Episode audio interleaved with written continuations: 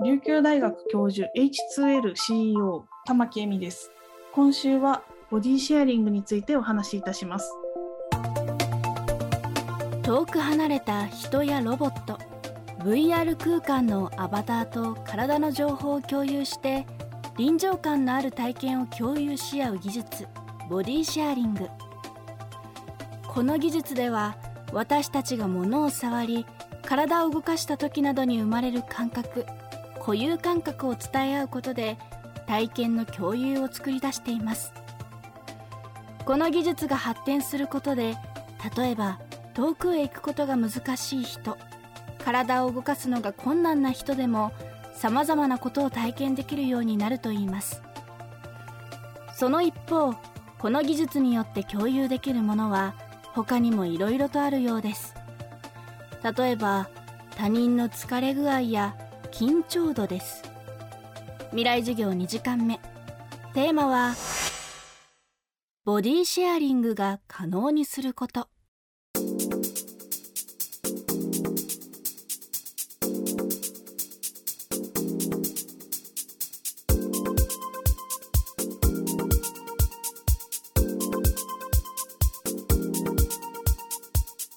法人向けにしか展開してないんですけれども、今現在やっているのは、リモートワークの方々が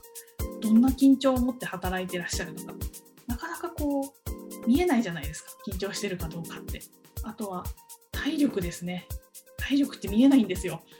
体力をこう見えるように。具体的なちょっと技術内容は秘密なところもあるのでお話しできないんですけれども、手にベルト状のセンサーをつけるか、足にベルト状のセンサーをつけるか、まあ、首につけるかとかいくつかの方法があるんですけど、まあ、今現時点では足につけた方が業務の支障がないだろうということで足につけて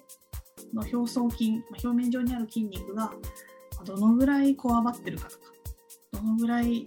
時系列的に特定の動作をしてるかっていうのを見て機械学習であったりとか深層学習に入力していわゆる AI ですね AI であのこの人緊張してますよとか、この人はちょっと体力がもう残ってませんとか、いや、ものすごく夕方だけど元気ですみたいなのを、メタバース空間上のアバターにこう反映させることによって、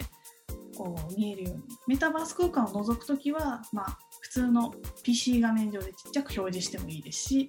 スマホアプリでご覧になっていただいてもいいですし、で、そのアプリの中で、あ、この人、体力があともう2しかないみたいな感じで見えるようにしてアバターと体験共有することによって他のメンバーがアバターを通じて働いてるワーカーさんたちが疲れてるなとか緊張してるなとか逆に体力がたくさんあって緊張もしてないから仕事たくさん振ろうとかあと相談してもいいかなっていう風な今まで言語でコミュニケーションしてたものを体験共有することによって非言語でコミュニケーション取れるっていうまあ、今のところ精度は90%以上起こっているので、アバターと人間が体験共有することで、また見えてくるものっていうのもいろいろあります。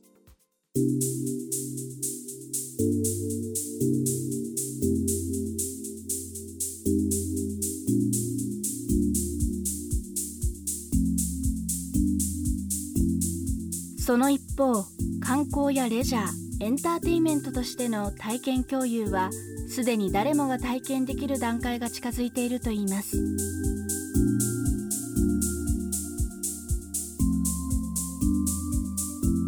遠隔農業をするとか遠隔観光するっていう実証実験はだいぶ進んでもうテストユーザーさんによるテストも終わってっていう。具体的に遠隔農業では、まあ、ユーザーさんは都心部にいたりだとか、まあ、外出困難の方々が地方にある農地に置いたロボットを遠隔地から操作して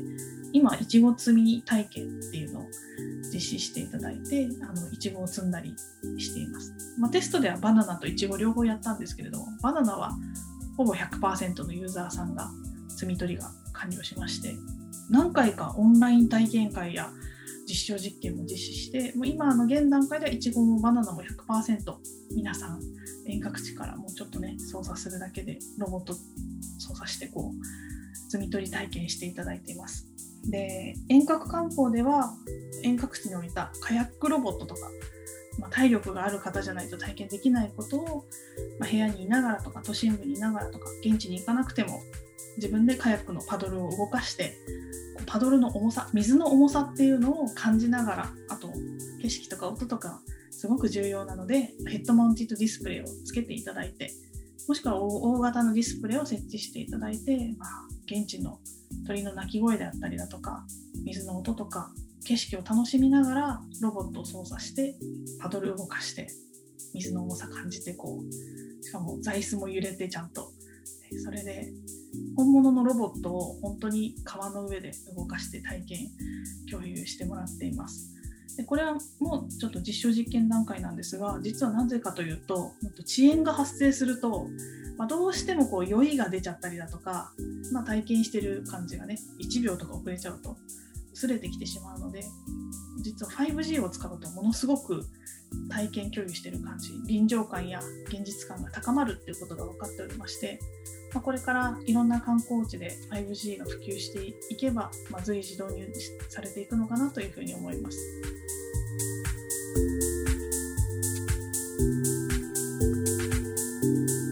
未来授業今週の講師は琉球大学工学部教授で H2L 株式会社創業者の玉木恵美さん今日のテーマはボディシェアリングが可能にすることでした。明日も玉木恵美さんの授業をお送りします